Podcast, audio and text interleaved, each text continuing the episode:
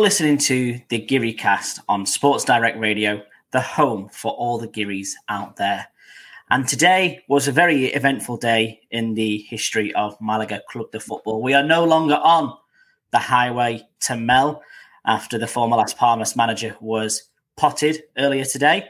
However, we're back on the pathway with Pellicer as the former Malaga man picks up the reins and sort of picks up where he left off, if I'm being perfectly honest with you, as the new man in charge on a contract till 2024. Unfortunately, as you might notice, there's no Matt Harrison tonight, so no truly witty intro. But two gentlemen that are going to join me to review today's happenings is a certain Mr. Chris Marquez and Alex Ashmore. How are you guys this evening?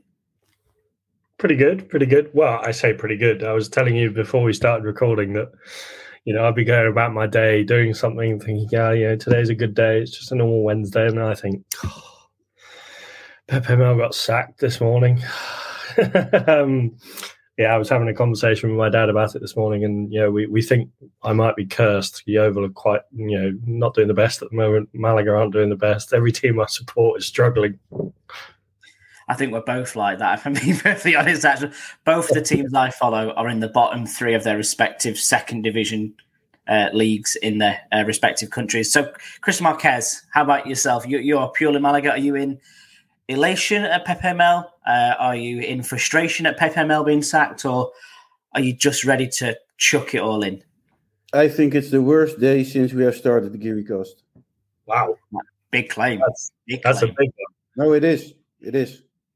Worst day yet. We haven't got relegated. I was going to say it, has got the potential to get darker, if I'm being honest with you. But yeah, you are right, Chris. It has been a, a, a dark day, uh, especially like you say, since you guys started doing the Geary cast. It's been one thing after another in terms of falling backwards, falling down. You know, really going through some periods which you wouldn't have expected from a club the size of Malaga. And I suppose that the the freshest one we should really you know touch upon right now is that Pepe Mel has been sacked. And the odd thing is, this is the fifth manager that Malaga are going to have in a year. Um, I thought it was quite poignant that it was a year to the day that Jose Alberto Lopez got sacked, that they've rehired Pellicer and sacked Pepe Mel. So, Chris, you know, what what are your thoughts first and foremost on Pepe Mel? You know, did he deserve this to happen to him today? No, not at all. Because I don't think Pepe Mel has any any fault in the situation Malaga is in. In the bad results Malaga had over the past 18 matches that he was the the, the manager. I think this club has a much bigger problem, and it's not Pepe Mel. So we'll um, I think I know what you're alluding to, but we'll we'll come on to that in a second. Alex, what about yourself? You know, Pepe Mel, does he deserve to be potted today? Did he deserve to go out this way as well? Because let's not forget, he wasn't aware that he was going to be sacked this morning. As far as he was aware, he was coming in to take training as usual, and it's kind of been sprung on him a little bit. Yeah, I, I do think the whole nature of it is quite unfair. Well, unfair is probably the wrong word, but quite quite harsh, really. I think, you know, obviously we haven't been winning many games, but I do believe we've started to play a better brand of football. We've brought in some players that Pepe Mel wants in January, and he was starting to gel those players into the first team. And you know, I think Burgos was a was a prime example of you know an improvement, a big improvement. I think. Um, so yeah, I, I think quite a quite a rash decision. I said earlier this morning on Twitter. I think one that we might regret. And I do think one thing that I, I will say from all of this, I don't think we should. Know, I know people won't, but I think it it will be unfair for us to criticize or you know put hate on Pellicer for any reason because obviously he's you know just coming in to try and do a job. So we've got to wish Pellicer the best and hopefully that he can drag us out of this situation. Shall I, shall I tell you the timeline, guys, from how it all went? Go on, Chris. Tell us how it all went down. Monday, the first rumors of Pellicer being sacked and, um, or, or, sorry, Mel being sacked and Pellicer sounding as the new manager of Malaga uh, come through the news through uh, Malaga Hoy. Uh, other newspaper, m- different media Um, you you sent it in the chat? And I won't repeat what I said in the chat, but I think Yeah. we both have the same de- thing to de- say. denying that news and saying that it's not true and that Pepe Mel will continue. On Tuesday, Sport Direct Radio gets uh, uh, they, they have an interview every week with a player or or someone from the club. And uh, on Tuesday, uh, Sport Direct Radio hears that on Wednesday they are having Pepe Mel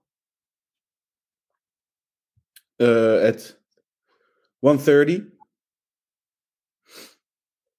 Um, then Wednesday morning, the rumors go that, uh, or no, uh, Tuesday night or Tuesday afternoon, Pepe Mel has a has a meeting with uh, the uh, juridical administrator, where um, they agreed that Pepe Mel would stay at least till after the Sporting Gijon match.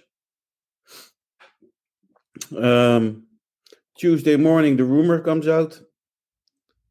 Pepe Mel arrives at the club. Sport Direct tries to call uh, the press office, and they don't really uh, answer the phone. And then uh, Malaga brings out the news that Pepe Mel sacked. So it all seemed to unravel rather quickly, I suppose. But I think the one thing that points at too from the from the the order you've just told us, Chris, is that the confusion behind the scenes. You know, you can't be saying to a manager one week you've got until after the Gijon game, Yes. and then literally less than twelve hours later you're sacking him. There's there's a there's a there's a wider issue at, at going at play here, and I know we've we've spoken about it, Chris, at the weekend. I know we've spoken about it a lot as a group in the past uh, couple of days as well. There's something not quite right. That's an understatement. There is something catastrophically wrong with Malaga Club de Football at the minute. And um, I'll come to you with Alex in a second because I know Chris, you've got quite a um, a passion about this. To the extent you actually put a very um, interesting picture on Twitter this morning um, with the puppets. So do you want to tell me a bit more about how that came about? The puppets? Yeah, the uh, the strings. Yeah, that's that's the. I, I made the image on Saturday after the match. Um, more to comfort myself to uh, to get over the lo- over the draw against uh, Burgos. Uh, yeah, 'cause you were very the frustrated at, um, at the end, weren't you? So I, I, I never with the intention to post it. I said it for fun. Alex said, "Oh, let's be partial." He was right there. Ik heb op het web niets gevonden over dit voor van that's not how we are. And um, that's not what we want to be. Um, but today when this news came out i uh, i posted it. And that's because, you know, I think we all are on the same page on this one way or another. Um, the real issue behind this is the direction from the, the director of sport or the, how, how would you say it in Spain, sort of like the, the sports director. Um, the man at the top, essentially, the, the head of the snake, the man who's basically making all the decisions throughout the club. And I think we went through it bit by bit at the weekend, Chris. You know, which departments are failing, which aren't doing their job properly, and which ones are letting the club down. well let's ultimately- say a football club has a lot of departments you have the sports department which is probably the most important but there's also marketing communication um, uh, shops. So there are a lot of departments the malaga foundation there are a lot of uh, departments who are working very well. Let's start there because if you look at the um, at the attendancy malaga is one of the highest attendances in la liga smart bank or probably has the highest. Um, so marketing is doing a great job there because the stadium is pretty much filled every week. You can't deny that. The club is working uh, behind the scenes with some people, with some international fans, including uh, us, to get the international fans more involved and to do more for the international fans. So that's a major step for the club. You can't deny that. You can't deny that uh, the Malaga Foundation is doing doing really great uh, work for Malaga, for Malaga Genuino, who is the disabled team or the disabled academy for Malaga uh, CF. So the club is doing a lot of good things, but the most part of the club, the sports side of the club, is failing big time. Definitely, and there is one person who is the head of all of that, um, and that is Manolo Gaspar. We, we, went through it the other day. He's head, obviously head of the first team uh, issues. He's head uh, of the academy, technically head of Malaga Femenino, um, head of scouting. So all these interests within the sporting side of it are headed by one man who you know, is, is behind a lot of the recruitment as well, and a lot of the uh, managerial recruitments we've seen too. So, why is it that he's decided all of a sudden, one week before the end of the transfer window, after bringing in players which, you know, he and Pepe Mel deemed suitable to get Malaga out of this situation, has he then decided to pull the trigger? Alex, what what do you think this is all about? Uh, I've asked myself that question multiple times today, and uh, you know, I said it again. I said it earlier on Twitter. Just uh, I'm struggling to think of a valid reason or a reason that I can wrap my head around and go, "Oh yeah, maybe that could be why."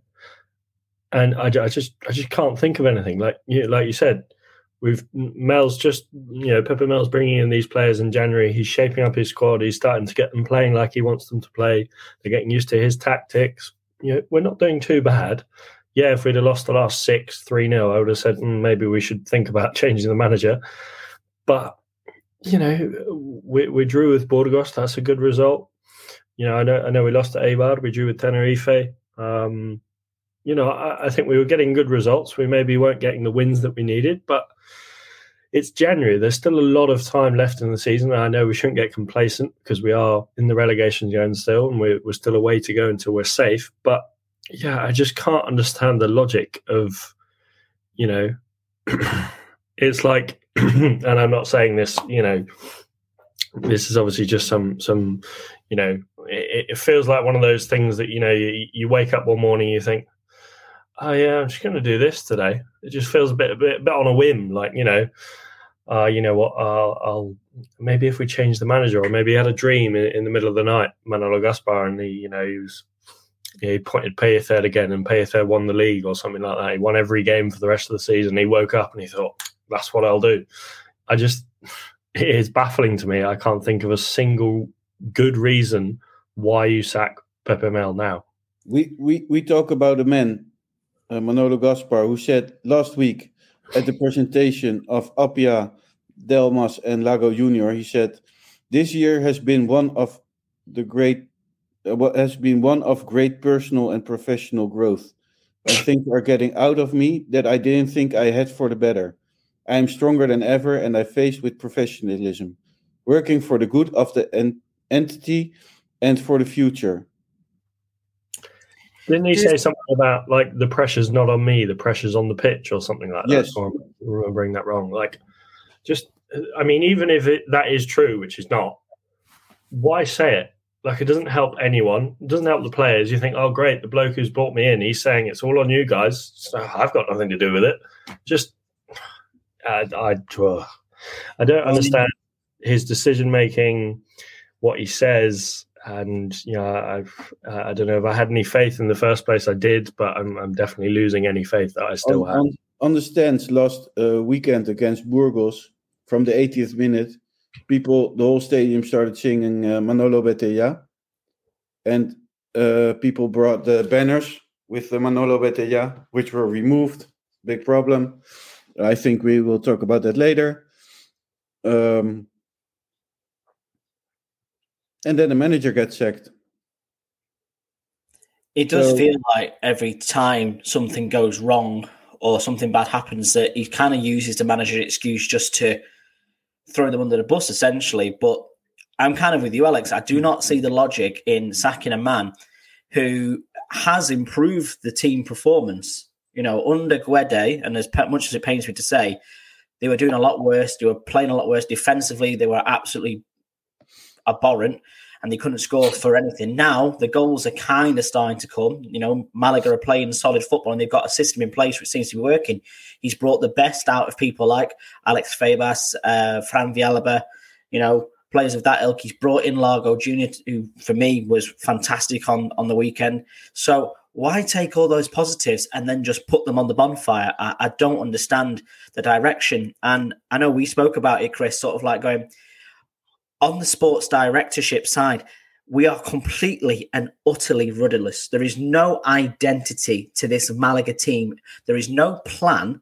It seems to be just chuck something at it and try and pull something out of your backside to try and fix it. Where we see other clubs, not just in La Liga, but also in uh, Liga Smart Bank. We see it around Europe, in France, uh, the Netherlands, England, Scotland, that have sports directors that plan out a system that works for them, and that includes promoting youth, uh, bringing through that concept of buying low and selling high, and then investing for the future. For me, it feels like there is no future with Malaga at the minute. It's like, uh, seven year old. Like what we are doing is uh, putting Nick Bell on a skateboard at a skate park with a big half pipe and then push him from the half pipe into the skate park and then run behind him with with plasters it also it gives me the air of like a you know when you uh, you, you're playing FIFA and, and your cousin's round for Christmas. Your cousin's about six. He loves football, and he's like, "Oh, can I have a go on your FIFA career mode?" It's like, "Well, go on then." And he ends up, I don't know, buying some bloke with a funny name, and he's like, "Oh, he, he's good," and he sticks him up top, and he's actually a left back. It, it feels like that. There's there's always sayings about like um, you know uh, goats up trees or something like that. Something like some really thing. It's just like the, basically the fable of the story is we don't know how he got up there, but he's there. And I kind of get the feeling with this is the same with Manolo Gaspar. I think you know he's obviously been with the club for a long time. He must know how this all works in order to get that job, but he just looks completely incompetent in my book at the minute. And, you know, we, we brought up a few examples of other clubs that, you know, have these kind of structures in place that do really, really well. Some of them are actually at the extreme. You know, you look at like, uh, you know, at, uh, Athletic, you know, they're obviously a, an academy and a team full of, you know, all Basque players. Um, La Real is a team similar to that, but obviously with a few slight tweaks to it. But there are models out there and systems that can be put in place where you don't have to break the bank. You don't need a oil state behind you to fund you. And if anything, without the true lack of owner, I think the fact that that's there, Manolo Gaspar just feels like he's got free reign. He feel it kind of feels like he's the one running the club. So you know, can he fire himself? Is is that a thing that he can do? Who's going to fire Manolo Gaspar? The question is, what gives a club where where does a club gets most money from, or which is the one of the biggest incomes from a club? It's selling players, right? We are letting players walk out the door for free. Absolutely, and we're bringing in players with no resellable value. But We're bringing yeah. in thirty-three-year-olds, thirty-five-year-olds, thirty-six-year-olds. There's no plan.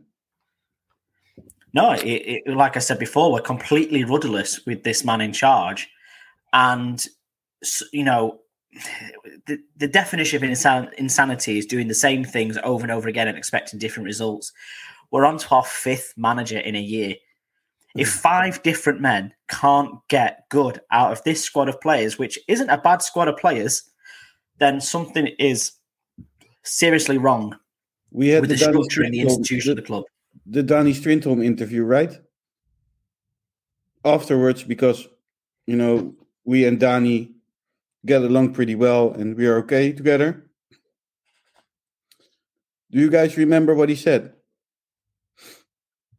That the club told him he could do whatever he, he felt was good.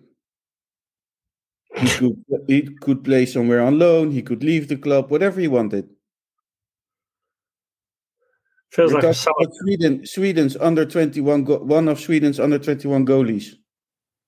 Yeah, so a huge asset with massive potential, and unless you don't let him run down his contract, a resellable value. You know, look look through that squad and who's got that kind of resellable value. We we don't sign them up quick enough.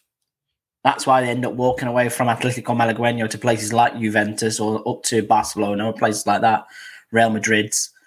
Um, but then also we, we let them go for nothing. We let players just walk off into the sunset and and get no money back for them.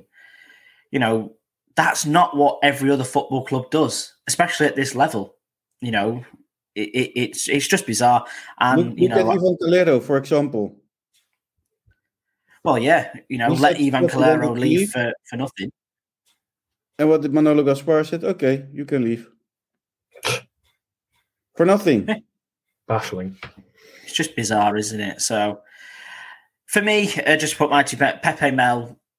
You're not going to get a manager of that caliber, you know. And, and I'm I- I'll give Pelisseri's dues and, and give him a chance. I'm not going to have a go at him, but Pepe Mel seems to be the caliber of manager that suits the club, and I genuinely believe that some of these draws could have easily been wins, and I think a lot of them were going to turn into wins as well. You know, we, we, we, they were getting that close to it, and they got a couple of really important wins in that period as well. But you know, We to, to let him go at this point of the season, We lost against Eibar, the number one of the league. which a lot of it, yeah, which everyone that, that's gone there has pretty much lost to, yes. to Eibar, haven't they? We well? did it. so We, we we gave them a pretty good game. We Mm. played against Burgos, the number six of the league. We draw. Yes.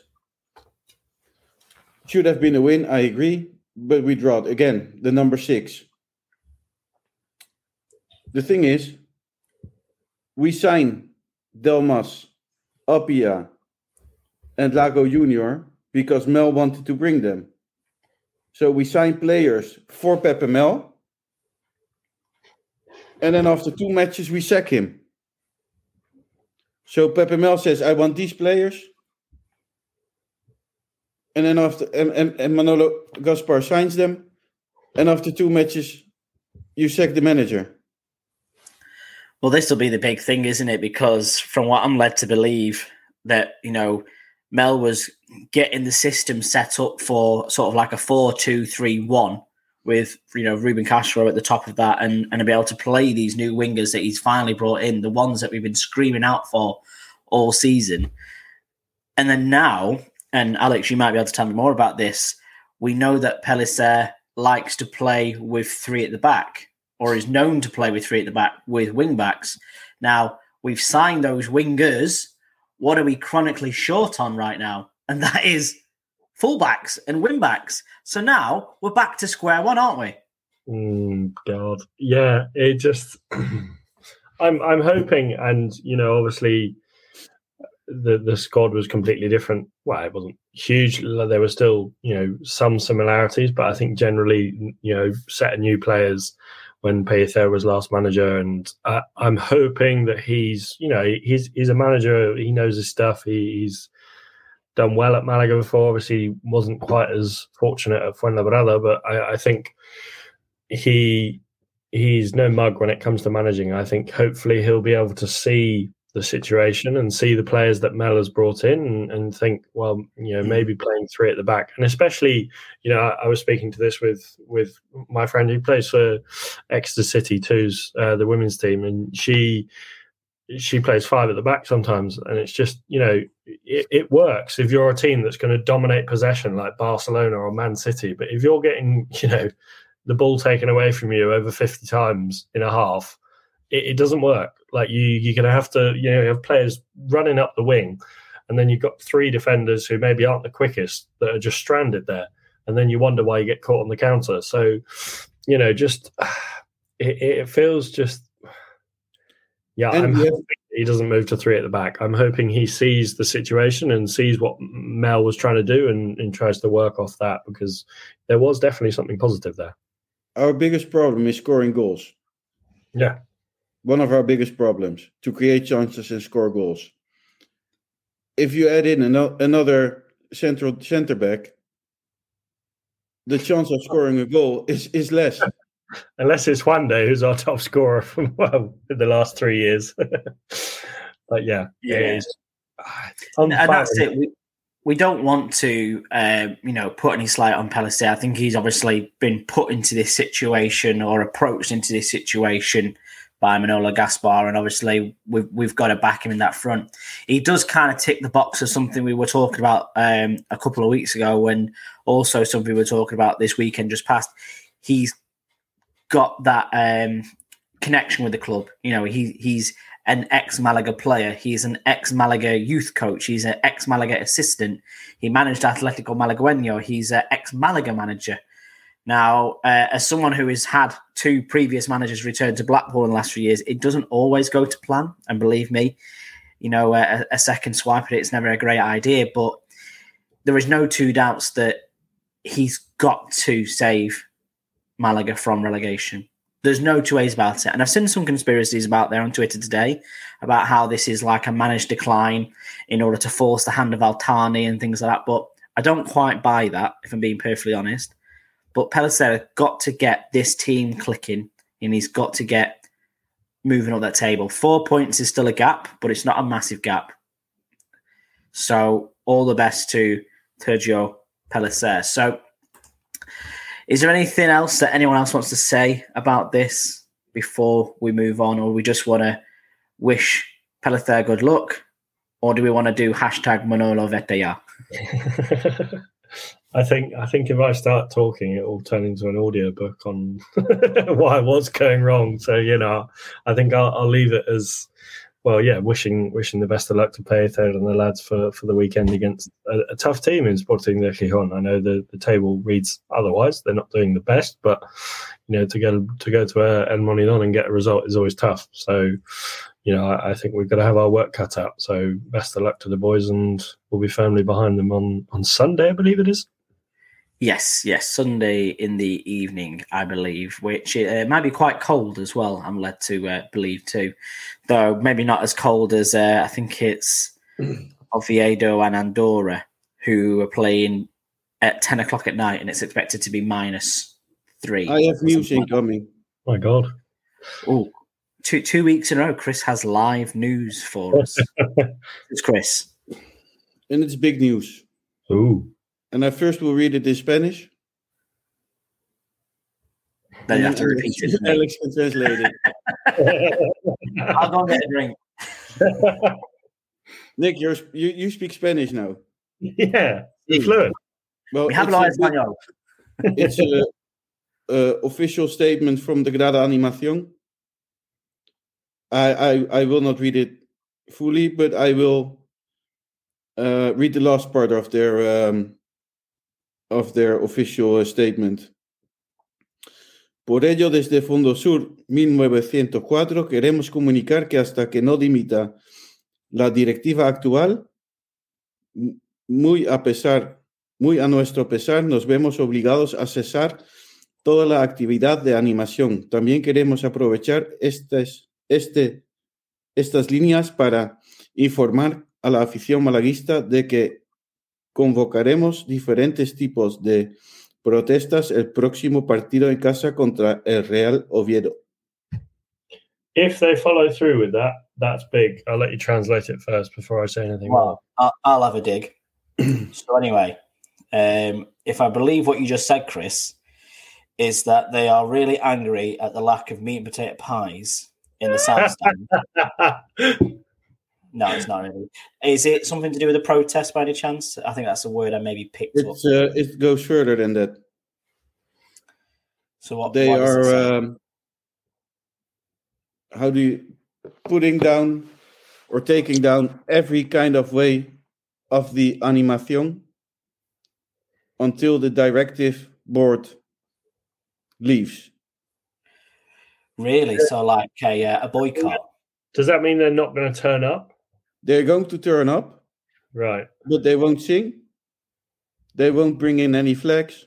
There will be no any kind of uh, animation. They will sit down and watch the game, and that's what there will be until this board steps down.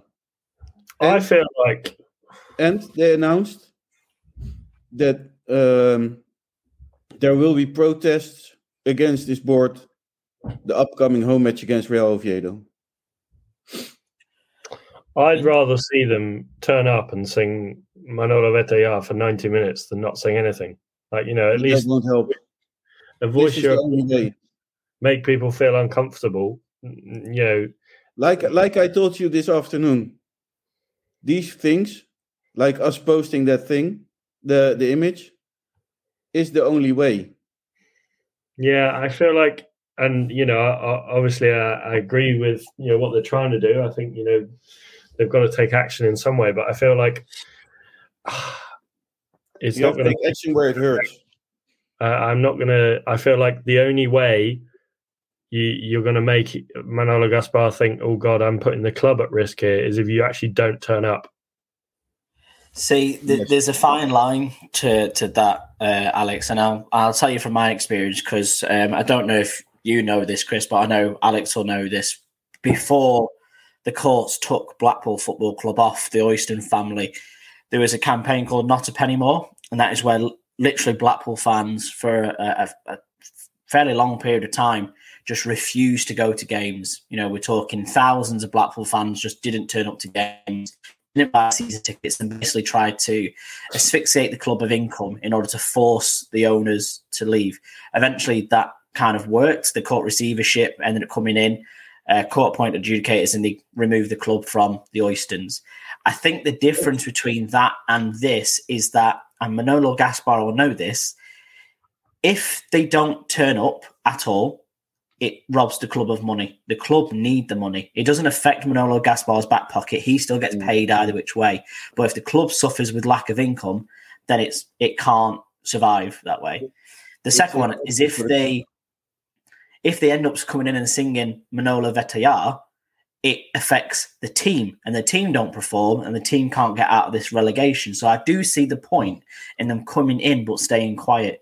It kind of shows the players that they still do back them. They're playing in front of a crowd, but it's the fact the animation isn't there, the support isn't there that we usually have to spur them on.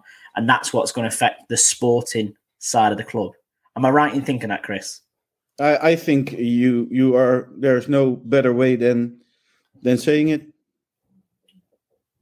I think this is the best way.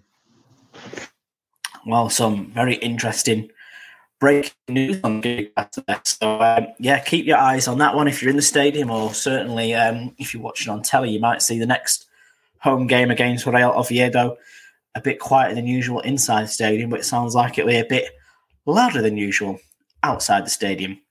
So, anyway, on to just this last piece of news as well. Um, Chris, I don't know if you could tell me more about this because I don't know a lot about it. But uh, Jose Alberto and the Malaga court case is that starting or is it coming to an end or how does this fare? You're on mute, my friend. At the end of this year or in summer, the club is going to um, uh, going to have to court because um, yeah, that's what Jose Alberto wanted. The, he took legal action, so is he taking them? Why is he taking them to court? um, Is it like a break a contract or something? Or Yes. money money issue. Oh, okay. Um, Uh, I guess. that's what you get if you sack four four managers in in two years. Yeah. Then you have to pay them uh, the whole contract. Yeah, well, that's it, isn't it? You know, No. this is the ridiculous nature of this. And, and, and again, something I'm surprised to see that Pellicer has been put on a contract till 2024. You know, this isn't just a six month contract to the end of the season. This is until this time next year. So, yeah, it's um, So when are we going to stop Pellicer? In uh, six six weeks, ten weeks? uh, yeah, I think end of the season. Who are we signing then? Pablo Guede again? We'll go back round. Maybe maybe we'll get to a point where Manuel Pellegrini has to come back. Yeah. and then, we ha- then we'll really enjoy ourselves. But you know, all joking aside, it is ridiculous that you know, in such a short period of time for the squad of players, you know, especially players that have been here since you know um, a, a good three four years, they've seen you know six or seven managers now, and and obviously some of them now twice. It's it's a turnover that only Watford Football Club could do. You know, it's th- those kind of levels, if not worse. So, yeah, well done to um, Manolo Gaspar. Um, And the, and the thing is, we should be talking now about uh, how bad we were or how good we were against Burgos. But none of that even matters right now. No, it does. Well, it's all in the past, isn't it? You know, we've only got these games to look forward to now with a new man in charge. But you, as Alex said before, you can't help but feel there's a bad taste in your mouth with the way that they've binned Pepe Mel. From what uh, I've heard, Malaga can survive half a season in uh, Primera RFEF. So if we go down, we have half. Oh yeah, we did the the financial. We're we're okay until halfway yeah. through next season. yes. Then then we're not okay. Which is crazy because obviously you know let's call a spade a spade. There are big teams down there. You know, we've seen like you know Lucas Perez go to back to Deportivo. You know, there was Racing uh, down there last season, Albacete. But you know, the fact that we can only last half a season down there because of the financial troubles. You know, the big thing in the in, in the grand scheme of this thing is is the ownership needs to get sorted as soon as possible. You know, I, I, whatever the delay is or whatever needs to be done to force the hand of uh, Al Thani to either well sell up, I suppose, or or the courts take it off him. You know, strip him of the club. Today, I, have read, a, Spain, I've but... read a Twitter message of uh, Christian Makowski who said uh, uh, about Pellicer that they checked Pepe Mel and that they found uh, Pellicer, and then he asked himself if Malaga's phone book was that small or thin. yeah, but then the question is, what manager would want to coach Malaga at this moment? Yeah. Well, Sergio Pellicer. Eh? yeah, but besides Pellicer, nobody.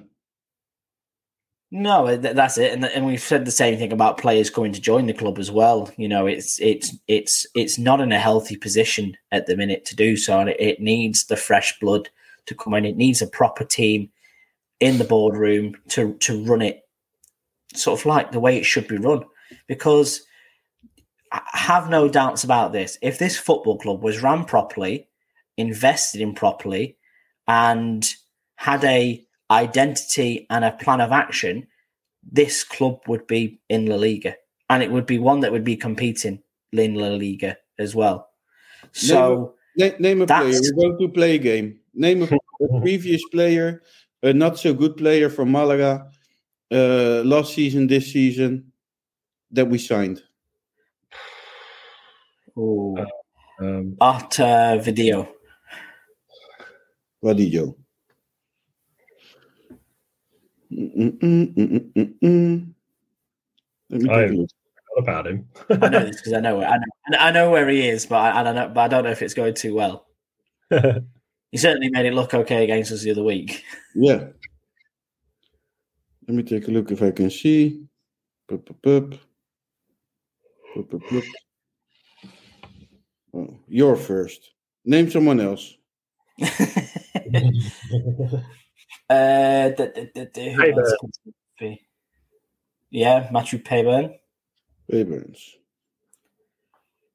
But I'll, I'll ask this to you, Alex, whilst Chris is, is looking for Peybernes in his phone. Um, you know, is Malaga an attractive property. If you are a consortium or a football owner or an oil state, to come in and go, you know what, I could invest in that club and turn it around. You know, Definitely. like is that what is that the kind of thing that's really needed to instigate a restart at the club, or like a fresh page, a blank canvas? Is it new owner, new sporting director, new team, and just start again? I and this is going to sound like a bold statement, but besides Real Madrid, Barcelona, Atletico Madrid, I'd say Malaga's definitely in the top five in terms of most attractive destinations to buy a football club. Coastal area, you know, tourism through the roof. I know that's not too much to do with the football, but the football it helps. You know, it's a lovely area of the coast. It's a you know there, there's so many youth teams around that area that you could you know delve into for talent. There's wonderful facilities that are being built. There's wonderful facilities that can be built. There's a massive stadium that can be improved upon probably needs a little bit of improvement if if i'm honest. You know there there's so much potential there that you know i mean as much as we dislike Al-Thani he he saw it himself, and he he brought us up to to to the Champions League, and we got to the quarterfinals of the Champions League. He saw that attraction, he saw that potential, and you know I, I do stand by it. I think we're probably out of the every single club in Spain, we're top five in terms of most potential in terms of like a takeover. And I, I know at the moment it's probably not the most attractive in terms of the situation with the with the legal situation, but yeah, I I, I just I, think if I was an investor, if I had the money, and the legal issues could be resolved quite easily. And you know, this is a a big if. Um, I, would be at the door, knocking on the door, buying the club tomorrow. Well, that's exactly it. You know, you've only got to look around Spain to see where the opportunities are. You know, out of those clubs that you mentioned, you know, I don't think anyone's going to go and buy a Real Madrid. They're untouchable. Um, Atletico, you know, probably untouchable as well. Um, Athletic Club, again, another one. Um, but you know, you look at clubs like Malaga there, where there is potential. I know there's obviously a bit of a boardroom struggle at Sevilla as well. Um, Valencia, Peter Lim, obviously not really putting his hand in his pocket there potentially, and sort of letting another sleeping giant, you know, fade away. But certainly from a Malaga perspe- perspective, with the amount of investment going into the city itself, you know, it establishing itself as essentially Spain's third city at the moment. The investment it's getting from the likes of the Google infrastructure, the uh, international travel that it has to places like New York and things like that. Now, it is somewhere where, you know, similar to how Saudi Arabia came in and bought Newcastle. You know, if they were looking for a team in Spain, you know, look no further than the Costa del Sol because Malaga is a very still a very, very interesting buy and could come back again once today. But we just need this legal issue sorted sooner rather than later. So, Chris, have you found where Arturo Vidal is uh, playing it? Because I can tell you if you want. Yeah, I know. Eibar. that wasn't the thing. I wanted to look uh, into the um, um, how do you call it in their representatives. Oh, okay. See, yeah. So that that was the kind of, and then I thought, oh, I can't bother. So I listened to you guys. The thing is, the question I have is, do you really have to sort out the ownership thing? Although it's an important thing that should be solved, for sure. But if you have um, a sports director who's capable, do you need a new owner for that, or do you have need things resolved for that? Not necessarily. How much as I want to, I don't want to, or I don't want to, I don't think that because of Al-Thani and the situation, we are at where we are. For a small part of it, because we got in a financial crisis, yes. But then we got on track financially.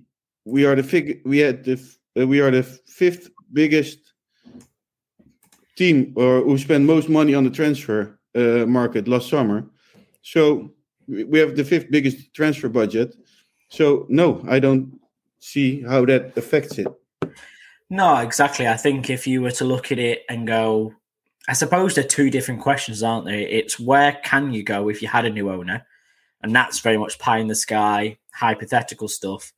But then, really, in the real time, if we had a sports director that was investing the money properly, which was allowing youth to remain and to flourish, you know, you look at the fact we've seen Kevin go out on loan, um, David Larrubia go out on loan, Daniel Lorenzo is now going out on loan. Who else from the youth squad is going to go out on loan? If they were being nurtured and sort of seeded into the team properly, plus with the players that you've purchased, instead of them being has-beens or you know um, players of an older ilk, more experienced, so that they you know can't be caught going out onto the nightlife or something. Whatever it is that might be that Manolo Gaspar is afraid of, you could invest that money wisely, and you could build a team that is easily, easily, easily able of competing for a top six finish.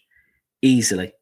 There's no two ways about it. 20 to 30,000 people in a stadium every week playing in a beautiful setting and living in a nice part of the world, you know, it should be the easiest job in the world, but for some strange reason, Manolo Gaspar knows how to really mess it up. So, yeah, yeah.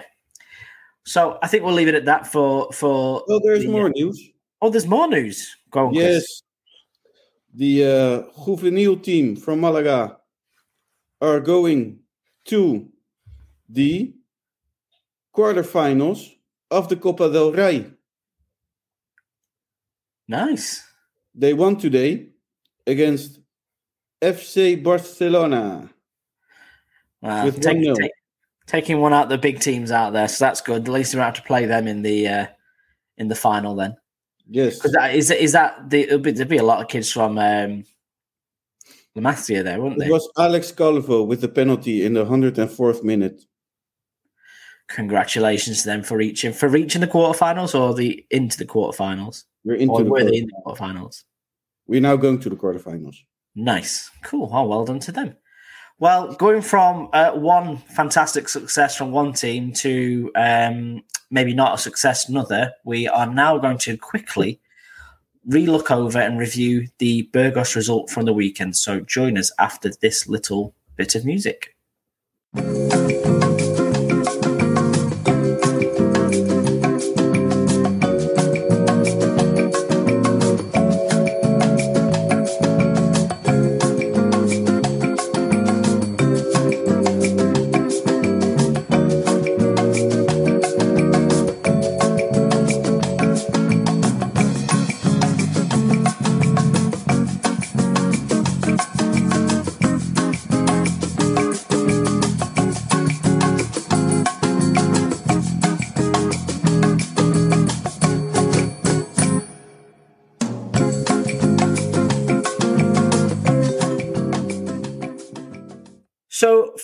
For last game, it was a home game against Burgos Club de Football. They were the visitors to La Rosaleda this weekend just past, and it ended as a 1-1 draw. Not the most exciting of games, but at the end of the day, Burgos are a team that have you know really proven themselves difficult to break down. They are in the top six of the league for a reason. A very unfashionable team that way. Chris, was this a good result? Mm, no, but can I first say that I love your taste of elevator music? It's very good, isn't it? Yeah, I thought I'd just leave that in there. I to, can uh, see why, why why it's your hobby to travel all around the UK and try all the elevators and the music they got. It's really Yeah, nice, really relaxing or something. Really yeah, nice. quite music. like a good jingle. Some people are scared of elevators. I, I'm, I'm, I, I embrace them if I'm being perfectly honest, because I can't. I don't like going upstairs. That's what it is. It's too tiring. Yeah. So uh, yeah, but that was a, a, a very good favourite from uh, Leeds Trinity Car Park, uh, which is a fantastic shopping centre. If you ever want to check it out, it's better than Manchester, Chris. Let's put it that way. Well, the elevator in Manchester, it's only one. Um, it's only one. How do you call it? You come in on the. It it has only one floor. There's Well, only two one. floors. Yeah, It's just goes it's up one. like a basement. Yeah, no, it was really good. But um, yeah, so not the greatest result in terms of obviously trying to catch up with teams around us. Alex, what did you think of this game just to start with? I think, you know, obviously in the grand scheme of things, we got to look at it as a positive result, a draw, a point. We didn't lose against a very strong side. I think we should have won it. I think that first half we had the potential to score four or five. They, you know, I think we should have had a penalty probably. Um, I think there were multiple occasions where the ball should have been ended up in the back of the net, and you know that would have killed the game. We could have gone into half time. This is uh, you know a very ambitious statement, but going into half time four four four nil up, you kill the game. You, you don't have to worry about you know getting an equaliser. But then yeah, the same old story. We didn't kill the game off. We let a man stand in the box for about 20 minutes, read the newspaper, have a cup of tea, and oh, oh yeah, yeah, go on, mate, have a score, yeah, have a goal. Um, story of our season, really. It's But just to be honest, it was only 50 minutes of Burgos, and that was it. yeah, uh, you know, wasn't, it wasn't As soon as they scored the equalizer, they they were done. They yeah, said, "Okay, just think, Yeah.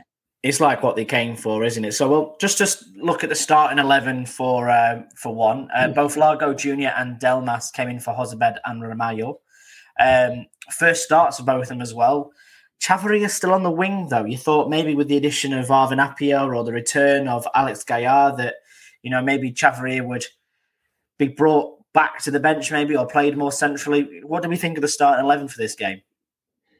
Chavarria on the wing, it's, you know, I, I used to play centre back as a kid, and one game, it was last game of the season, I think, I, you know, I begged my coach to play centre mid. And as a, you know, six foot, 12 year old, with no athletic or cardio ability running around in the midfield, getting absolutely torn to pieces. And you know, I, I know Pablo Chavarria is a lot fitter than I am, but he's not a winger. Let's put it simply. Like you know, he's not got an ounce of pace in him, and you know, he should just not be playing anywhere near the wing. no, to be fair, I was on the Pablo Chavarria hype train for a little while, but that has basically been stuck in uh, Fuengirola for uh, for a little while now because he's not really picked up where he left off, I suppose, uh, on that little score run. Uh, Chris, what did you think about um, you know starting Lago Junior? You know, he's a, a, guy who's not played a lot of football recently, as as we've alluded to in the last eighteen months. Obviously, came on and was promising against um, Eibar. You know, was he right to start? I think so. Um, I can also explain why Appiah didn't start. Because with um, um, playing um, Villalba, you have a player that can go inside. And Appiah is more of a of a winger winger. So you have Lago Junior who can runs up the wing and then a player who can goes inside and try to reach the um, the striker. In our case, Ruben Castro. Um, yeah, absolutely. I think um, it was very interesting to see, especially from the outset. You know, from the very start of this game, how quick and dynamic the link up was between uh, Lago Junior, uh, Alex Febas, and Villalba, sort of creating that triangle on the left hand side. Yes they all looked amazing together, like they've been playing together all season, uh, not just in the first game ever. So, you know, I think it was a very good decision to, to start him. Um, did you think overall that Malaga started the game better than Burgos? Yes, definitely. Um, I didn't see Burgos in the first half. Not at all. They looked really poor, didn't they, Alex? Yeah.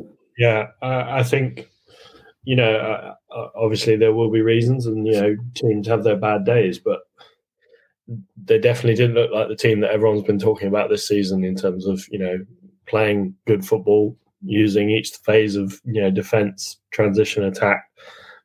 That was non-existent in the first half, and you know if if you'd have plonked me in the stadium and said which team's sixth or wherever they are in the table now versus which team's second or third bottom, I would have said the other way around. Like, you know, yes, definitely. It was a completely different story and yeah. goes back to the same old issue that Chris said at the beginning. If we kill a goal scorer, we would have been three or four nil up, but we don't. So we drew the game. Yeah, it's a big shame. Early on, um, there was a huge penalty call uh, for a foul on uh, Ndiaye in the box. Uh, it was really grappled down from behind. I think it was a corner that was coming in, but it was just literally haunch to the ground. So uh, I suppose the first question I've got for you both is: Do you agree with me? It was a penalty, or should have been a penalty? I, I don't see how it's not going to be a penalty. If that's not a penalty, nothing is a penalty. You, sh- should take away penalties from football because you can't get can you can't get them clearer than this. No, it was it was an absolute stonewall, and especially on the replay. The replay was kind of like the smoking gun for this. And let's not forget, VAR is at use in the Spanish Segunda. I don't know why I said that the like ref didn't see it. I understand, but that VAR doesn't see it. It's it it amazes me. I I don't know what kind of people are behind VAR. Blind, drunk, under drugs. I don't know. I just don't know anymore. I've just got a vision of them watching Spanish Deal or No Deal. Like, what's yeah. Spanish for deal, guys? Like, is it deal? Trato. Trato. Ah, Trato. Trato. T R A T O. T R A T O. Tarto. Trato, yeah. sì. Trato. So, trato. No trato? trato or no trato? like that. I mean, you, you, guys speak Spanish. You should probably say it for me. but it felt like maybe they're watching Trato no Trato. Instead of watching Alfred Ndiaye being felled in the box, you know. Or it, it could was... have been my, my or, or, or it could have been my my three year old little Javi behind the VAR desk, or my grandmother uh, who never saw a football match in her life, or uh, my uh, grandfather who passed away four years ago. Oh God, he saw it as well. oh dear. Well, the referee, like you say, you can kind of forgive him, but VAR, they've got to be watching the game. They've got to be looking back at that. They've got. But here be... comes my question, because in what minute did that happen? Very early in the game. It was like six, wasn't it? Yeah. Yeah, yeah. How how did that? How would have that affect the result? because you can't say Malaga was robbed if you get don't get a penalty in the sixth minute and then you score the one 0 No, but. I think because I think the match, got the place. The match would have been very different, but we can't say Malaga was robbed because there's still 85 minutes to play. That's no, but I think, like you say, if they if they get that penalty and, and they they score early, the way that Malaga had the tails up in this first half, like Alex said, they could have had they could have put the game beyond doubt, really, yes. if they would have had this little spark at the begin with. But you know, it but wasn't too long until um, Malaga did get the lead. So Lago Junior with his first goal uh, for the club, uh, a well taken one, Alex. Lovely finish. It was almost thunderous. Hit the back of the net with quite a venom. Um, you know, fantastic to see the the new player score, and you know, it, will do the world of good for his confidence. I know, you know, we've talked about his lack of football in the last 18 months and, you know, you, you don't do anything for 18 months and you come back, you're going to be nervous, you're going to be apprehensive. So for him to score that, it will not only do him the world of good, but do Malaga the world of good because, you know, I look like it looks like, and hopefully we've got a player that can score some goals and steer us towards safety. It is I think he's that, a great uh, player. Yeah, maybe no, not for Primera División, yeah. but a good player for Segunda. You know, yeah. that happens. You don't have to be a Primera División player. If you are a good Segunda player, that's fine as well. Yeah. Well, th- this is it. You know, we we were told what to expect from him, and one of the things that uh, Alex Fitzpatrick from the uh, Spanish Segunda show told us that he likes to um, take a shot from the edge of the box. He likes to open up his body and, and try and bury it in the bottom corner. And this seemed to be very much like that. He was laid off for him very, very nicely. And he's just stuck his foot through it and it's beaten um, Caro at his far post. And hey, presto, Malaga not only 1 0 up, but they go into the second half 1 0 up. Now, you guys might have to remind me of this, but when was the last time that Malaga went into a second half with the lead? I'm thinking last season. I don't think we've seen it this season. I don't know. It's been a while. now, if Matt Harrison was here, he'd tell us exactly time and date as to what that is, but he's not. But I genuinely can't remember a time where Malaga went in at half time winning a game. You know, so this was an improvement for me. Um, Malaga also seemed to start the second half well, but then Burgos really started to, you know, turn the screw up a little bit. They brought on um, their number nine, um, who was called go through here. Uh, Murad, uh, he seemed to make a bit of a difference uh, for them as well, especially playing up top alongside uh, Bermejo, who uh, eventually got the goal for, for Burgos in that second half. So, what did you think about how Malaga started the second half compared to uh, the way Burgos started the second half? Chris? Um, from the start of the second half, Burgos was better. But then for 15 minutes or so until they scored their goal, then it was all Malaga again. Yeah, that's it seems pretty, to be. That, that's pretty much my my view on the second half. Just straight to the point on that one. Yeah, no, I, I completely agree with you as well, uh, Chris. Uh, Alex, what, what, what do you think? Did you think that Burgos maybe had the better halftime team talk, or or was it a matter of they were, you know, coming for the point, so they knew they had to come out of the traps fast and then just sit back for the rest of the game.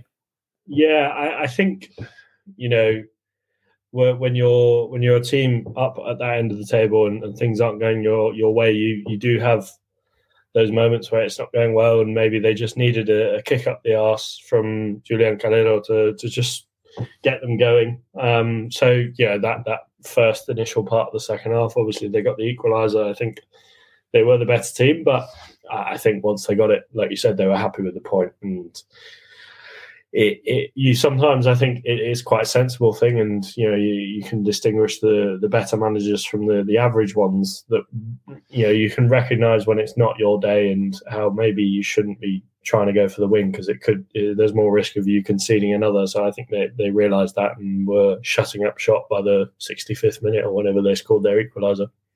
Absolutely, and on that equaliser, I know you touched on it before, Alex, but Christ, did we not give uh, Bermejo the the run of La Rosaleda to tuck that into Yanez's bottom corner there. He had so much time and space. W- where were the defence for this one? The, you know, uncharacteristically, dare I say, they were completely absconded their duties. Yeah, a poor, uh, yeah, talk about no man's land. I think it, it, it's almost one of those. I don't know. It, it just felt like they were back to doing social distancing in the penalty area again. Uh, like you know, it's been the same problem since as long as I can remember since we've been in Segunda. Whether that was the first season back down, less so, but obviously the more the more we've been in Segunda, the the worse it seems to have gotten. Uh, I just think I don't know what it is. I don't know how many times you can say to a player, you know, don't leave a striker in the middle of the box. No, not even a striker, a midfielder, a defender. Don't leave anyone open in the box. I don't care if they haven't scored a goal in 20 years. Don't leave anyone open in the box for you know more than two seconds. Not even second. Like it just, yeah. I, I think hopefully this is something that Pellicer will work on, but that if we don't sort that out, that could cost us. It could cost us our our um, survival, really. Absolutely. And um, Chris Pepe Mel rang the changes uh, not too far after that. We saw the likes of uh, Arvin Appiah, Luis Munoz, uh, Alex Gallar, Loren Zuniga, and Fran Sol even getting in, brought onto the pitch. Do you think Pepe Mel made positive changes for the second half, or do you think he was kind of like just throwing the kitchen sink at it? Because let's call a spade a spade here. He took off um, how many defenders was it? He took off um, a couple of uh, Alfred N'Diaye uh, off. He took uh, Fran Villalba off uh, in terms of midfielders, and essentially put on four strikers at one point. So you know, is that really what you should be doing, or was that a bit risky in your opinion? Well, I thought when he took Lago Junior off and um, Villalba, I thought, okay, we're done, one-one. And when I saw Loren come in, I thought, okay, I can now put out the TV and do something else for my life because nothing will change. Go back to Paw, Paw Patrol. yeah, nothing will change for the good. no, no, they weren't. Um, I, I, quite liked Alex Gallar and Luis Munoz when he came on. Appiah, for me, had a, a good one, but yeah, the usual suspects, uh, Loren Zuniga and Fran Sol, kind of looked a little bit lost uh, towards the end there. So, uh, one last thing to talk about Juan Juande popping up at the back post from uh, Alex Gallar free kick. He, all he had to do was get his head on it, didn't he? All he had to do, and he's done it so many times this season, but he had the most minimalist of touches. Um, should that have been a goal, Alex?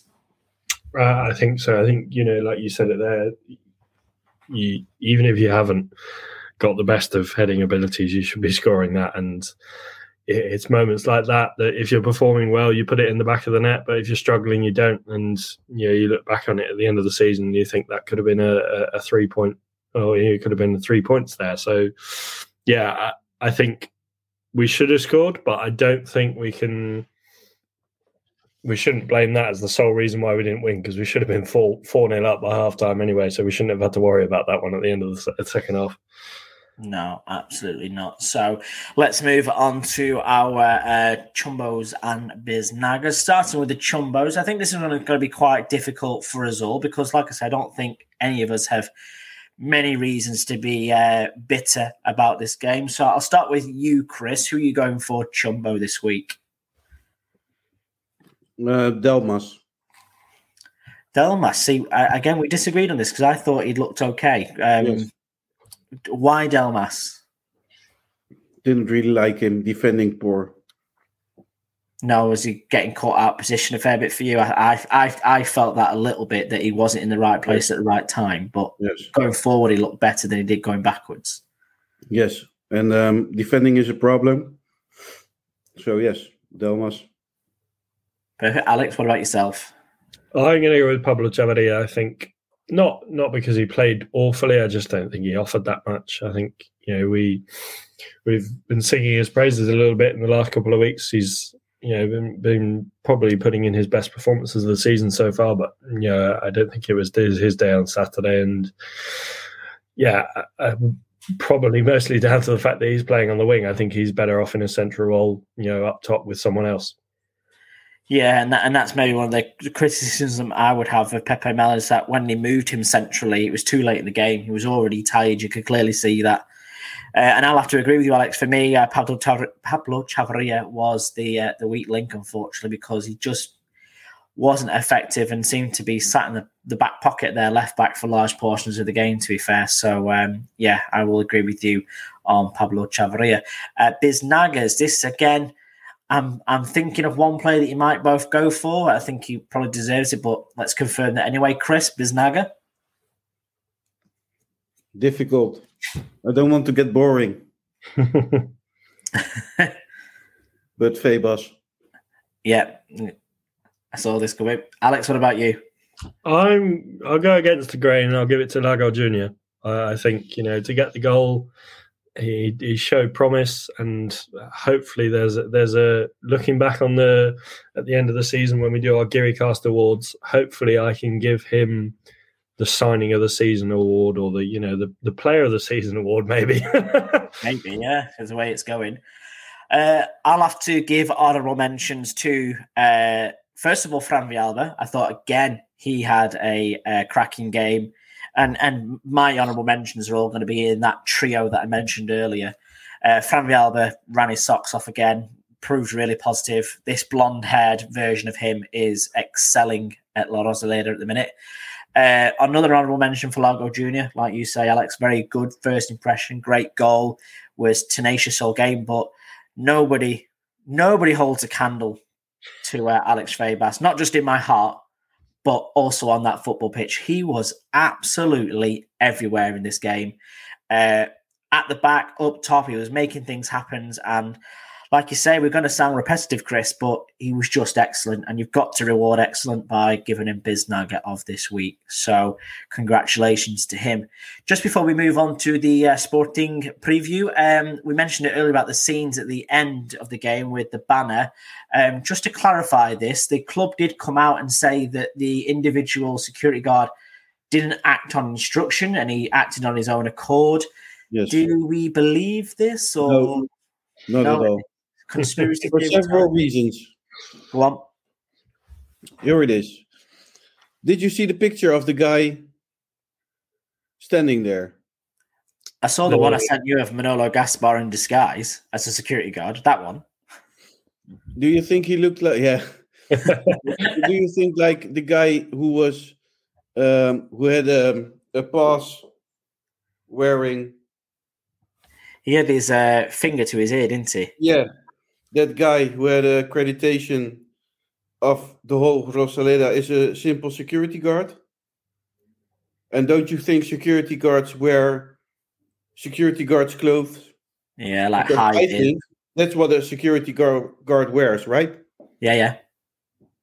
Because I can send you pictures of security guards in La Rosaleda wearing that thing.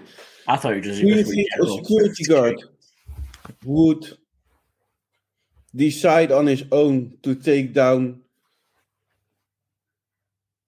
some uh, banners on his own, being alone? For me, not personally, especially if it's a, a security guard who is a fan of Malaga, because no doubt they would agree. I wouldn't even go alone as a security guard.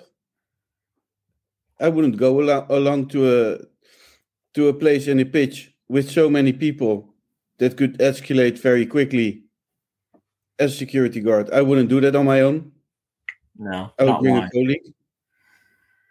Well, it, Right. it, like I say, it turned ugly anyway. But um, yeah, I don't And then I wouldn't make that decision.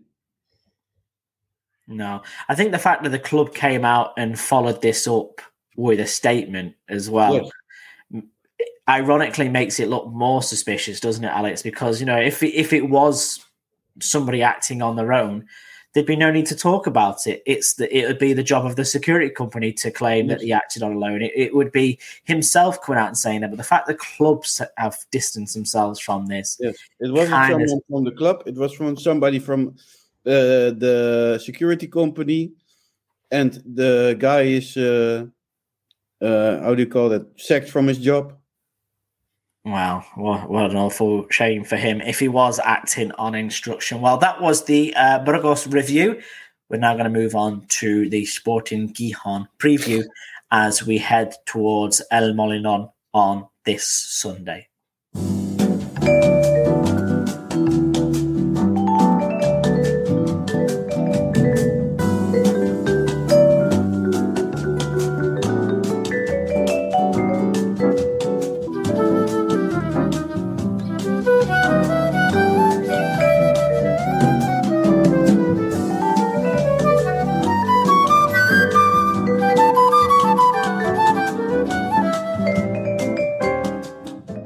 So the first game of the second coming of Sergio Pellicer is a trip to uh, is it Asturias? Am, am I right in saying that, Alex? Yeah, up to uh, Gijon. Oviedo. Yeah, or, or let's go up north. We like going up north uh, in uh, the La Liga Smart Bank. That's where all the teams are. But it's a, a trip to the uh, incredible El Molinon, uh, where Sporting Gijon play. Uh, they've got a new manager in charge there after um, parting with their most recent one as well. Seems to be the managerial merry-go-round is in full swing at the moment.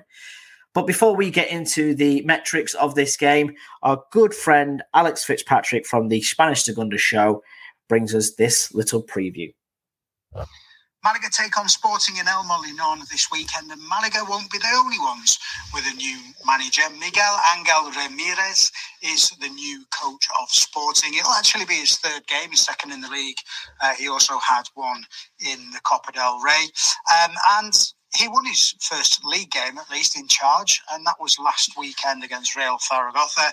Uh, they came out pretty sharp uh, in the first five minutes or so, got a very early goal, and then Zaragoza went down to 10 men, later to nine men in that game. So it's a little bit difficult to know what to take from his first league victory. What I can tell you is that uh, they probably should have done better against 10 and 9 men.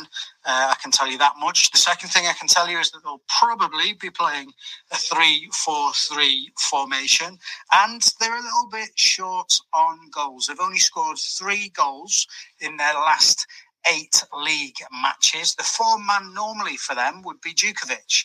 He has scored a lot of goals for them across the last two or three seasons, but this season he is in a serious famine. They've tried a number of different players up there. They've pl- tried uh, they've tried Camposano, they've tried Milanovic, Milovanovic. Um, and none of it has worked for them. And he will be turning to youth in a number of positions. You couldn't say they're on a good run. I don't think you could even say that they're necessarily getting new manager bounce because they didn't play brilliantly in victory uh, last weekend. They're definitely a team that is trying to find their form. So it's a little bit difficult to predict uh, what what they'll be able to do against Malaga, but certainly an opportunity for Malaga on the road. Although El Molinon is a real fortress and a difficult, difficult place to go in Segunda. That's Malaga away to Real Sporting de Gijon in El Molinon on Saturday. Now he says on Saturday there, but we'll have to correct him. It's actually on this Sunday. We don't do edits on the Geary Cast. We are authentic. we are real. That's what we say. Does But, uh, mean, Nick, that we have Alex. to climb over the fortress, fortress wall, or are they opening the door for us? I, th- I think they'll probably let us in. Um, but if you do want to find out more about the Fortress that is El Molinon and, and anything on Spanish Segunda related, go over to the Spanish Segunda show and give those guys a listen over there. No, wait till this episode is over, of course. Yeah, get to the end of our episode and then go and listen to the Spanish Segunda show, uh, which is usually out on a Monday or a Tuesday, I believe. So, uh, yes, keep your eyes peeled out for that. So, into this one really quickly. Alex, what do you know about Sporting Gijon? Well, obviously, no, they're, they're not having the best of seasons, but like Alex, my, my namesake said, it's always tough to go to El Molinón and get a result. You know, they they they put out a strong side, and you, you're always going to expect to fight, which is the case with any team. But I think more so with, with Sporting, uh, it's a bit of a bit of a stronghold, and you know they, they've got a good fan base. So, and Malaga at the moment aren't aren't exactly in the, the best of situations, both on the pitch and off the pitch. So, I no, but I'm more. I have to tell you, I'm more confident against Sporting than against Burgos and Eibar. Yeah, I think I think so.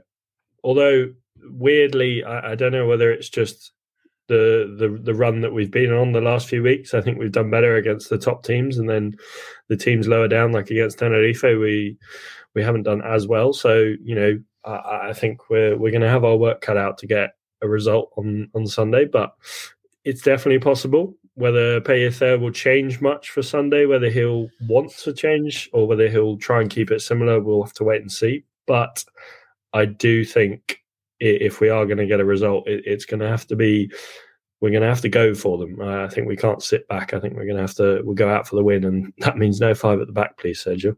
And I think I, I, do remember this. This is bringing back memories of me saying, please don't play five at the back, Sergio Pellicer, if you're listening. So if you are listening, don't do that. Good advice there from Alex Ashmore. Well, three four three. Interesting. There are not many teams playing a three four three. No, absolutely not. Well, Sporting Gijon, like uh, Alex said, we've got uh, they've got a new manager in charge. They're a team that really haven't lit up the league this year, but they find themselves in the lofty heights of 11th at the minute uh, after that win against Zaragoza last weekend. So, you know, it's not going too pear shaped for them at the minute. There are six points clear of the relegation zone as it stands. Um, but as Alex was saying, they just don't seem to score that many goals. You know, for a position that they're in, to be in a negative goal difference is quite unusual. So I think we need to be guarded this weekend because you know it is going to be his uh, second home game in the fortress that is El Molinon. They got an early goal against Zaragoza last week, but Zaragoza also went down to ten men after seven minutes and then had another man sent off in the seventy sixth minute. So it's going to be a bit of a different prospect playing, hopefully a full strength Malaga side uh, instead. So are there any players in the Gijon squad, guys, that really sort of catch your eye a little bit? You know, anyone we should be keeping our eye on or being a bit wary of, or what do we think? What about you, Alex? Well, you've caught me at a loss here, actually, because you know, following Malaga, uh, we, we've we've focused on the teams in and around us, so I actually haven't had the I guess, joy or pleasure of watching much te- much of the, the teams further above us. But uh, I, I, think, you know, with any danger men, uh, I think uh, one thing I will say to the Malaga defence is, you know, we talked about it earlier. I, I did the the the marking when it comes to defensive uh, plays. I think if there's something to look at from the Burgos game to go forward into to these coming games. If we don't concede a goal in the next two games, I'll be happy. I think that's one of the things we need to make sure we do first. Because if you don't concede, you don't lose, uh, obviously. So I think if we can neutralize or you know hopefully weaken their their their danger men in some way by the you know marking them tightly or using tactics that that keep them from using their strengths, I, I, think that will be the main focus. I think then we can go and look at scoring goals. I think first we need to think about keeping the clean sheet. Absolutely, and I think that's something we've been quite good at under Pepe Mel. Whether that stays the same under Sergio Pellicer, I do not know. Um, for me, you've kind of got to keep your eye on the usual subjects. Pedro Diaz is always a bit of a danger. Uh, Ito Garcia, another danger. Uh, Queipo got the goal last weekend, but that was his first goal this season. So I don't know if he's a danger man, so say, but that might be the start of a run. Uh, but as Mr. Fitzpatrick was saying, you just can't seem to find a goal score at the minute. And, you know, the um, the usual suspect, which is, um, you know, Djurdjevic, has been seriously off form. But we've seen that new managers can bring out new players, and we can see people sometimes picking up form into the second half of the season. Look at uh, Stoichkov for uh, Eibar, for example. You know, he's really starting to pick up form. So there could be a fear here that um, Djurdjevic, which was frozen out by the previous manager, could come back in and cause us some real problems, uh, in, in, in my opinion. Uh, Chris, how do you think Malaga should set up for this game? Do we keep persevering with Ruben Castro at top? Does Chavarria stay out on the wing?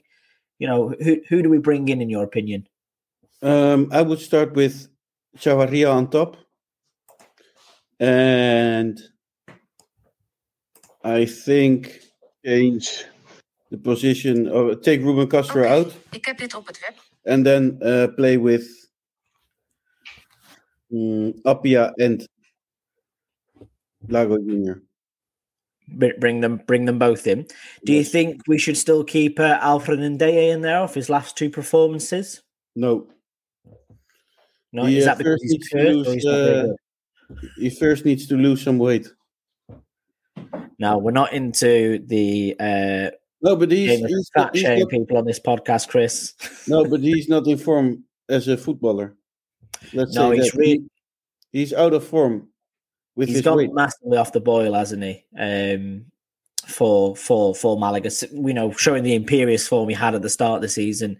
I think Genaro is back available this week after he served his uh, suspension. Am I right in saying that? Uh, Genaro's injured. Oh, is he injured? Oh, is it was it Escassi that was suspended? Yes. One of them was suspended, wasn't they? So uh, maybe a chance for him to come back in and and take his place. Do you reckon? Let's hope. I'd feel a lot safer with it if I'm being perfectly honest. I think, you know, for me, the back four does pick itself. Um, maybe Delmas out for Romeo. Um, but you know, if you've got a Scassi back there as well, when we when we are defending, maybe we do go to five at the back, Alex. You know, that's maybe what makes it a bit unique. Um, I think you've got to carry on with your form players. I don't care what Pellicer does when he comes in. You've you've got to stick with Villalba, surely, Chris. Yes, definitely. Do you do you see, guys, that he could also change the goalie because it's a new coach? He could easily say, "Well, I think I'm more of a Manolo Reina guy." I really hope not. I, I and I'll, I'll pin my colours to the mass here and say that I will be Pellicer out if he plays Manolo Reina in this game. Pellicer vete ya if he plays. These are things that could happen. Like, oh, I think Manolo Reina a lot of experience. Let's start with him. Yeah, Was but- Peter the one that started that goalkeeper merry-go-round with uh, Soriano and um, I think that was Jose Alberto, was it it? okay? or was it Pellicer? I think it was Pellicer, yeah, because uh, think it was, Jose. Alberto had uh, Dani Martin and uh, Dani Barrio. Yeah, because Jose Alberto said, "I'm not going to do that." Mm. I, I think you, you, first of all, you've got to have your head in the sand if you've not been taking note of uh, Ruben Yanez' performances, even if you've not been watching Malaga. We've we've known about it. Uh, but if he does start Manolo Reina, then I, I give up. Uh, you know, relegators now because he's he, he is not the. I think I put it on Twitter. If someone's the answer to the question, then I don't know what I don't know. I don't want to know the question. That's the same kind of vibe I'm getting from from this, you know. But who knows? Maybe Manolo Gaspar is going to pick the team and he'll play Manolo right now because he's thinking he's paying him a fortune to be here. Let's make him play. Scary. It's very scary. It's very scary. So, do we want to put some predictions onto this, or do we want to live in bliss that you know we, we don't have to uh, to bet on it? I'm going to go nil-nil. Nil nil. What about you, Chris? I'm skipping this week's bet because He's two You're out. adamant. You're acca, Chris. it's, it's just no for me this week. Yeah. Well, let us hope for that new manager bounce for the fifth time in a 12 month period. we love a new manager bounce when it does come off, but um, it's Yeah. certainly. We should be in orbit. The amount of bouncing we're doing. oh yeah, we should be. We, we, we should at least be in the playoffs by the amount of bounces that we've had from the managerial changes. But uh, alas, no, we're still uh, third from bottom. But let's hope we do get it this weekend. Let's, you know, as we've said before, wish uh, Sergio Pellicer the very best um, for this game. So we'll wrap it up a little bit now. So Well, thank I've you very still much for. two, two things.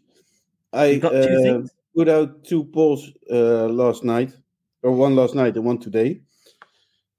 Um, should Pepe Mel stay as the manager? Obviously, that's the one from last night. Yep, we And our Spanish and international fans contested 102 votes. 68% wanted Pepe Mel to stay, and 32% wanted Pepe Mel out. That's interesting. I thought that would have been a lot bigger for stay, if I'm honest with you. Yeah. And today I, I've asked, does everything that happened today at Malaga CF makes you more confident that Malaga will survive? What do you think? I'm going to go with at least 85% no. 86% no. 14% yes. that was quite good. 84 votes. But that's that one is still going for the next 20 hours. Well, we'll look forward to uh, posting the results of, of those ones then. So, uh, yeah, it doesn't sound like there's much faith in the uh, Malaga faithful at this very moment in time. But like I say, we really do hope that um, Sergio Pellicer can turn some of these draws into wins and move Malaga into a much safer position. There is still a lot of football to play, but as the weeks go by, the chances of avoiding relegation seem to be fading uh, for Malaga Club de Football. So, thank you very much, guys, for joining me this evening. Alex, thank you to you. Thank you. Uh, it was nice to, as ever to talk about all things Malaga. There's never a quiet day in this club with this club, is there? It's you know you you think oh. Uh, I wish and I yearn for the day that we're we're talking about a three 0 win against the team lower in the league, and we're pushing for a you know maybe a playoff spot or a you know uh, even an automatic spot. One day, a, a boy can dream. Those sunlit uplands are there in the future, Alex. We've just got to keep the faith. Chris Marquez, thank you very much for joining us this evening. Thank you all for listening. Thank you all for staying with the club. Although it's as bad as it is, and it's not looking bright in the future. But we are here till the end of Malaga Club de Football, which could be in the near future. We've got a year left, Chris. We, we, we, we, we've got a few more. One there, yeah, le- yeah. Yeah. So Well, join us for the last year of Malaga Club yeah. And we'll rebrand it. Uh, where's it? Union Deportivo Malaga in 18 Yes, months' or time. in the meantime, we could do an Arsenal uh, uh, podcast because uh, they seem to win a lot of awards at the. Yeah, we'd be multi award winning with an Arsenal podcast. they seem to win a lot of awards at the uh, Football Content Awards. Maybe we should just have a simple name change and just put Yes. Arsenal Cast and then just trick people into voting for us. They don't know what we do. Just see what happens. But uh, that's a plan for later this year, anyway. Thank you so much for listening at home. It's been a pleasure to um, talk to you once again. We'll be back next week, hopefully reporting on three points coming back from Asturias and Sergio Pellicer's first win of the second era. So thanks for listening. Vamos Malaga. Adios.